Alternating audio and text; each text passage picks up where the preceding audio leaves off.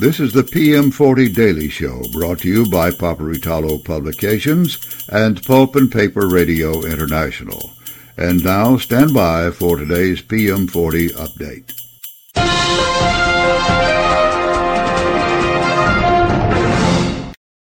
Ladies and gentlemen, this is Steve Roush, Vice President and Publisher and Editor at Paperitalo Publications, and this is the P M forty update for the fifth of December, twenty twenty-three. The P M forty closed down at fifty-one forty-seven, down eighty-one points from the previous close. We'll be back to take a look at the day's top winners and losers right after these messages. It sounded smart to roll the steam system into your new machine package.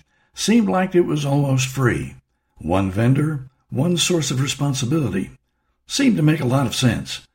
But that was three years ago. And now finding a specialist at that vendor to optimize your steam system is like trying to pick the winner in a lottery. Call one number, seven seven zero, four four seven, one four zero zero, to be assured your call is answered by someone who knows steam systems. We don't care who made it or how long ago. We can fix it, optimize it. We can take care of your needs. Don't worry about your steam system. Call Fulton Systems at seven seven zero, four four seven, one four zero zero. Steam is a powerful energy source. When you need to keep steam on the steam side and fuel, coal, gas, bark, or black liquor on the fire side, you need R M R Mechanical. The leading industrial boiler and mechanical contractor in the United States, we specialize in recovery boiler outages.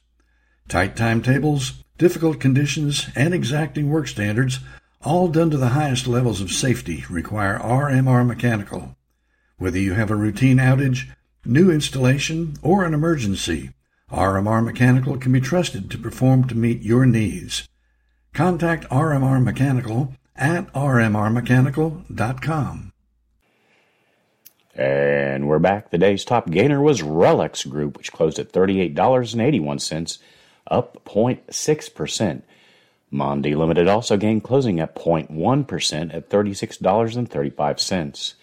And the only other winner for the day was U F P Industries. The day's biggest decliner was Mercer International, closing at eight dollars and eighty-one cents, down eight point two percent. Glatfelter also lost, closing down six point four percent at one dollar and forty-six cents. Other decliners were Quad Graphics, Mativ, Silvamo, and everyone but R E L X Group, Mondi, and U F P Industries, formerly known as Universal Forest Products.